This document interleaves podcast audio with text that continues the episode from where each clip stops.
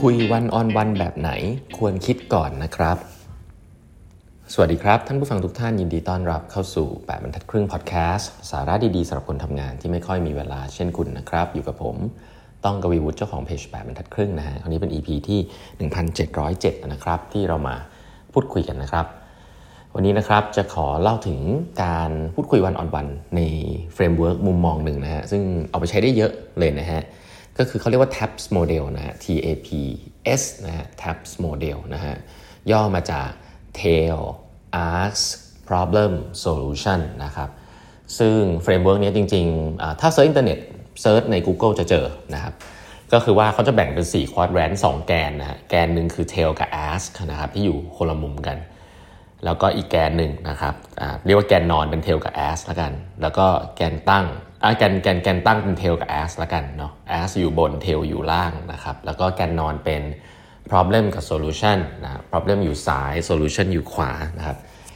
ทีนี้เนี่ยสี่อันนี้มันแตกต่างกันยังไงบ้างนะครับ ก็ต้องบอกว่าเ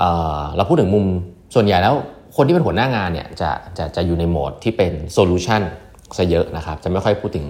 ปัญหาเท่าไหร่เดี๋ยวถ้าพูดถึงปัญหาเดี๋ยวค่อยมาว่ากัน แต่ว่าเราพูดถึง 2 โหมดที่ค่อนข้าง effective ก่อนนะสโหมดนี้ก็คือว่า เป็นโหมดมองไปข้างหน้านะครับว่าเราจะช่วยแก้ปัญหาเกี่ยวกับโซลูชันนะครับก็จะอยู่ 2 โหมดด้วยกัน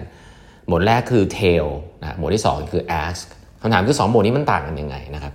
ถ้าเราเอา tail มารวมกับ solution เนี่ย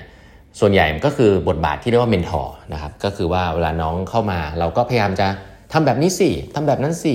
ถ้าเป็นพี่พี่จะทำแบบนี้นะ ถ้าเป็นถ้าเป็นพี่พี่จะทำแบบนี้นะเออเธอมีปัญหาอะไรอ๋ออย่างนี้เดี๋ยวฉันแก้ให้นะ แบบนี้แบบนี้อะไรเงี้ยซึ่งโหมดเนี้ย มันคือ mentoring mode นะฮะมันมันเป็นโหมดที่ค่อนข้างเร็วนะฮะแล้วก็หลาย ๆ คนเนี่ยจะใช้โหมดนี้บ่อยเป็น default นะครับข้อดีก็คือโหมดนี้เหมาะกับลูกน้องที่ชอบทำตามเรานะฮะแล้วก็เวลาเราพูดแล้วเขาทำตาม เราก็จะใช้อะไรแบบนี้ตลอดนะฮะข้อเสียคือมันเหนื่อยนะฮะมันเหนื่อย ข้อที่ 2 คือมันบอกว่าคุณมีทีมงานที่ต้องรอคำแนะนำจากคุณตลอด เวลาคุณบอกเขาแล้วให้เขาไปทำเนี่ย ข้อดีคือเขาอาจจะทำตามคุณแล้วมันเวิร์กข้อเสียคือเขาจะติดนิสัยนะแน่นอนนะครับคือเขาจะ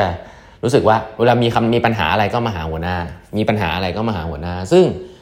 เป็น trap นะฮะบางทีหัวหน้าก็คิดว่าตัวเองมี value เพราะว่าได้ได้ให้ solution ลูกน้องที่จริง ๆ แล้วเนี่ยหน้าที่คุณคือทำให้ลูกน้องคุณเก่งขึ้น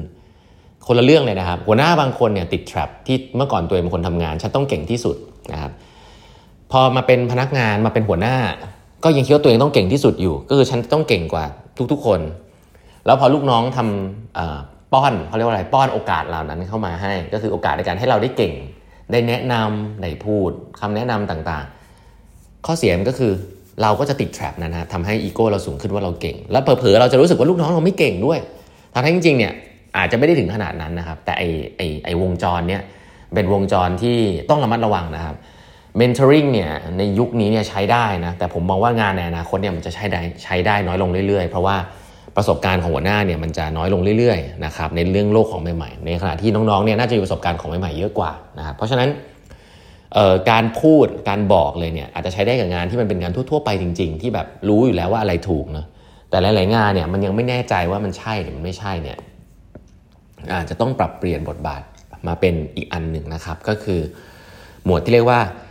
solution กับ ask นะครับ เมื่อไหร่ก็ตามที่คุณใช้ skill ในการถามคำถามมากกว่าการบอกนะครับในการหา solution skill นี้เนี่ยเรียกว่า coaching นะครับ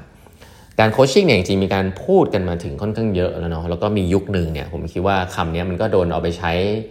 ใช้แบบผิดๆอะนะอาจจะลิงก์กับหลาย ๆ เรื่องในในในอินเทอร์เน็ตอะไรเงี้ยว่าแบบเหมือนกันมีการโค้ชชีวิตโค้ชนั่นโค้ชนี่อะไรเงี้ยจริงๆคำว่าโค้ชไม่ได้มีอะไรผิดเลยนะครับเออนักกีฬาก็ต้องมีโค้ชนะครับโค้ชเนี่ยเป็นคนที่ช่วย มันมากกว่าแค่บอกให้ทำเนาะเพราะว่าสิ่งที่น่าสนใจคือโค้ชอาจจะรู้ตัวเองว่า ฉันทำเองไม่ได้ แต่ฉันเชื่อในศักยภาพของคนคนนี้นะคือถ้าเราเชื่อศักยภาพของคนคนหนึ่งแล้วเรารู้สึกว่าเราอะก็ไปทำแทนเขาไม่ได้ เพราะว่าคนคนนี้มีอะไรสักอย่างหนึ่งนะผมยกตัวอย่างเช่นถ้าเป็นโค้ชกีฬาเนี่ยเรารู้นักกีฬาคนนี้เก่งมาก คือเราลงไปเล่นแทนเขาก็ไม่ได้ แต่ว่าเราเราเราเราจะทำไงให้เขาเก่งขึ้นจนแบบเป็นระดับเก่งๆไปเลยเก่งกว่าเราอะไรเงี้ยแต่เขาก็ยังต้องมีเรานะ นั่นแหละฮะคือทักษะการโค้ชคือการอยู่ด้วย แล้วก็ทำให้คนคนนั้นเก่งขึ้น ผมเล่าแบบนี้ก่อนทีนี้ในคอนเทกต์ของการทำงานเนี่ยส่วนใหญ่เราก็ไม่ได้ไปอยู่ด้วยซ้อมกีฬาอะไรหรอกนะส่วนใหญ่อาวุธสำคัญของการโค้ชเนี่ยคือการตั้งคำถามนะครับซึ่งเวลาเราถามว่าถามว่าการโค้ชเหมาะกับใคร เหมาะกับพนักงานที่มีศักยภาพนะครับคนที่เก่ง คนที่เก่งแต่อาจจะติดอะไรอยู่นิดนึงนะครับหลายๆเรื่องเนี่ย เราไปช่วยเขาไม่ได้เพราะเราไม่รู้สถานการณ์เขาทั้งหมดนะฮะเราจะไม่ให้เขาเล่าสถานการณ์ แล้วก็ให้เราบอกว่าต้องทำยังไงเนี่ยอันนี้ก็อาจจะไม่ดี เราอยากจะให้เขาคิดได้เองนะเป็นเพราะฉะนั้นโค้ชเนี่ยเหมือนกระจกสะท้อน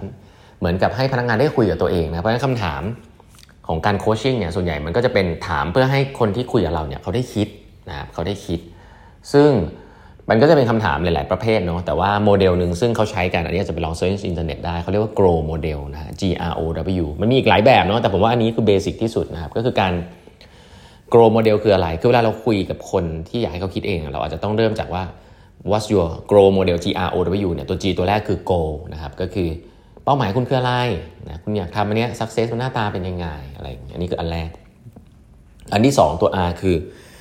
reality นะครับแบบโอเค คุณอยากได้สิ่งนั้นใช่ไหมแล้วปัจจุบันคุณอยู่ที่ตรงไหนล่ะไหนคุณลองเล่ามาซิว่าปัจจุบันคุณเจออะไรบ้าง คุณเจออะไรอุปสรรคอะไร คุณอยู่ที่ตรงไหนบ้าง อันนั้นคือ reality อะเราให้เขาคิดต่ออะ reality เสร็จปุ๊บอะแล้วตอนนี้คุณมี option อะไรบ้าง คุณอยากจะแก้ปัญหาอะไรบ้าง นี่คือตัว O นะฮะ option ครับเฮ้ยคุณมี option อะไรบ้างเนี่ยลองมาเล่าสิว่าเออถ้าเป็นคุณคุณทำแบบไหนได้บ้างอะแบบนี้เสร็จโอเค แล้วแบบนี้ล่ะอ่าแบบนี้เสร็จแล้วเป็นไงอ่าแล้วแบบแล้วแบบนี้คุณคิดว่ายังไงอ่าคุณมีไอ option อะไรบ้างให้เขาได้คิด option ของตัวเองออกมาเนาะอย่าไป suggest นะครับแล้วก็สิ่งน่าสนใจอย่าไปติดกับ option แรก option เดียวของคนนะฮะอย่าเพิ่งไปไปสรุปอันนั้นให้คนได้มี ideation นิดหนึ่งนะครับคือ create option ออกมาว่าทำอะไรได้บ้างนะจะทำให้ reality นี้มันดีขึ้นนะครับแล้วก็สุดท้ายคือ W นะครับ W เนี่ยก็คือ way forward ก็คืออ่าโอเค แล้วออกไปจากห้องเนี้ยคุยกันเสร็จคุณจะทำอะไรเป็นสิ่งแรก เนาะจากไอเดียฟุ้งๆว่า goal คืออะไรเรียลิตี้คืออะไร option มีอะไรบ้างนะครับแล้วก็ way forward เดี๋ยวออกไปแล้วจะทำอะไรต่างจากเดิมบ้าง นี่คือ basic ที่สุดของการ coaching นะครับแต่รายละเอียดมีเยอะมากนะครับ เดี๋ยวปีหน้าเนี่ยผมจะเริ่มมีการพูดคุยกับพี่ๆหลายๆท่านนะจะอาจจะทำคลาสเกี่ยวกับเรื่อง coaching นะครับซึ่งเป็น skill ที่ผมว่ามีความสำคัญที่สุดเลยในยุคนี้นะครับ ก็เรื่องโค้ชเนี่ยก็เอาไว้ใช้สำหรับพนักงานเก่งๆนะครับแล้วก็ อย่าเรียกว่าเก่งๆเดียวเลย ผมว่างานยุคนี้เป็นงานยุคที่ลูกน้องเก่งกว่าเราอยู่แล้วเนาะอย่างให้ผมเนี่ยทำงานด้าน tech ด้าน product ด้านอยู่ธนาคารเนี่ยแต่ให้ผมลงไปนั่งcoding เป็นโค้ดแบบ coding แบบเป็น software engineer ผมก็ทำไม่ได้เนาะผมก็ไม่ได้ทำพวกนั้นมา เพราะฉะนั้นเราต้องแต่ว่าเราก็ยังโค้ชเขาได้ในเชิงหลักการคิดอะไรแบบเนี้ยนะครับเพราะฉะนั้นการ coaching เป็น skill ที่สำคัญมากนะครับ ส่วนใหญ่แล้วส่วนใหญ่แล้วในการทำงานนะครับในเฉพาะ one-on-one session เนี่ยเราจะไม่ค่อยเน้นในการไปพูดถึงกับปัญหาเท่าไหร่นะเราจะพูดพยายามหา solution พยายามหา solution ร่วมกันนะครับเพราะฉะนั้นไอไอไอโมเดลอีก 2 อันที่เป็นเรื่องของ problem นะครับไม่ว่าจะเป็นการ ask หรือ tell เนี่ยใช้ได้นะครับใช้ได้หลาย ๆ ครั้งต้องระมัดระวังว่าถ้ามันอยู่ในโหมดการแก้ไขปัญหาการการพูดถึงแต่ปัญหาอย่างเดียวเนี่ย ก็มันจะเป็นโหมดคล้ายๆ เป็นการให้ลูกน้องระบายมากกว่านะเป็นเหมือน therapist หน่อยๆนะ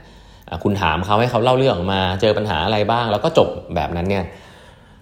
ได้ให้ลูกน้องระบายได้นะครับแต่ตอนจบเนี่ยให้ระมัดระวังว่าอย่าให้มันจบด้วยการไม่มี next step เอ่อหรือถ้าไม่มีก็ไม่เป็นไร แต่อย่าให้มันเป็นการ toxic เพราะว่าหลาย ๆ ครั้งเวลาคนเขาพูดเนี่ยถึงเรื่องที่มัน negative เนี่ยมันฝังเข้าไปในหัวเขานะต้องระมัดระวังให้ดีนะครับว่าเวลาคนพูดถึงแต่ปัญหาแล้วจบไปเนี่ยเรื่องเหล่านั้นจะฝังอยู่ในหัวเขา แล้วเขาจะรู้สึกว่าหัวหน้าเนี่ยเป็นที่ระบายให้เขา ซึ่งต้องมองดีๆนะว่าใช่หรือเปล่านะหัวหน้าเนี่ยสามารถเป็นเราเป็นที่ระบายให้ลูกน้องได้บ้างบางครั้งนะครับ แต่ว่าอย่าสร้างความเข้าใจผิดนะครับว่าเฮ้ยการระบายเนี่ยเป็นเรื่องที่ทำมาได้ตลอดนะต้องระมัดระวังให้ดีไม่งั้น สิ่งที่มันเป็น toxic สิ่งที่มันเป็นเรื่องแย่ๆเนี่ยหลายๆครั้งเนี่ยอาจจะฝังเข้าไปในหัวพนักงานได้นะครับว่ามันเป็นเรื่องที่ถูกต้องนะครับ ก็อย่าลืมพูดคุยอะไรกันหลังจากที่ฟังพนักงานระบายด้วยทั้งเรื่องปัญหาเนาะพยายาม move จาก problem มาเป็น solution ให้ได้นะครับ วันนี้เวลาหมดแล้วนะครับ ฝากกด subscribe แปดบรรทัดครึ่ง podcast นะฮะเดี๋ยวพบกันใหม่วันพรุ่งนี้นะครับ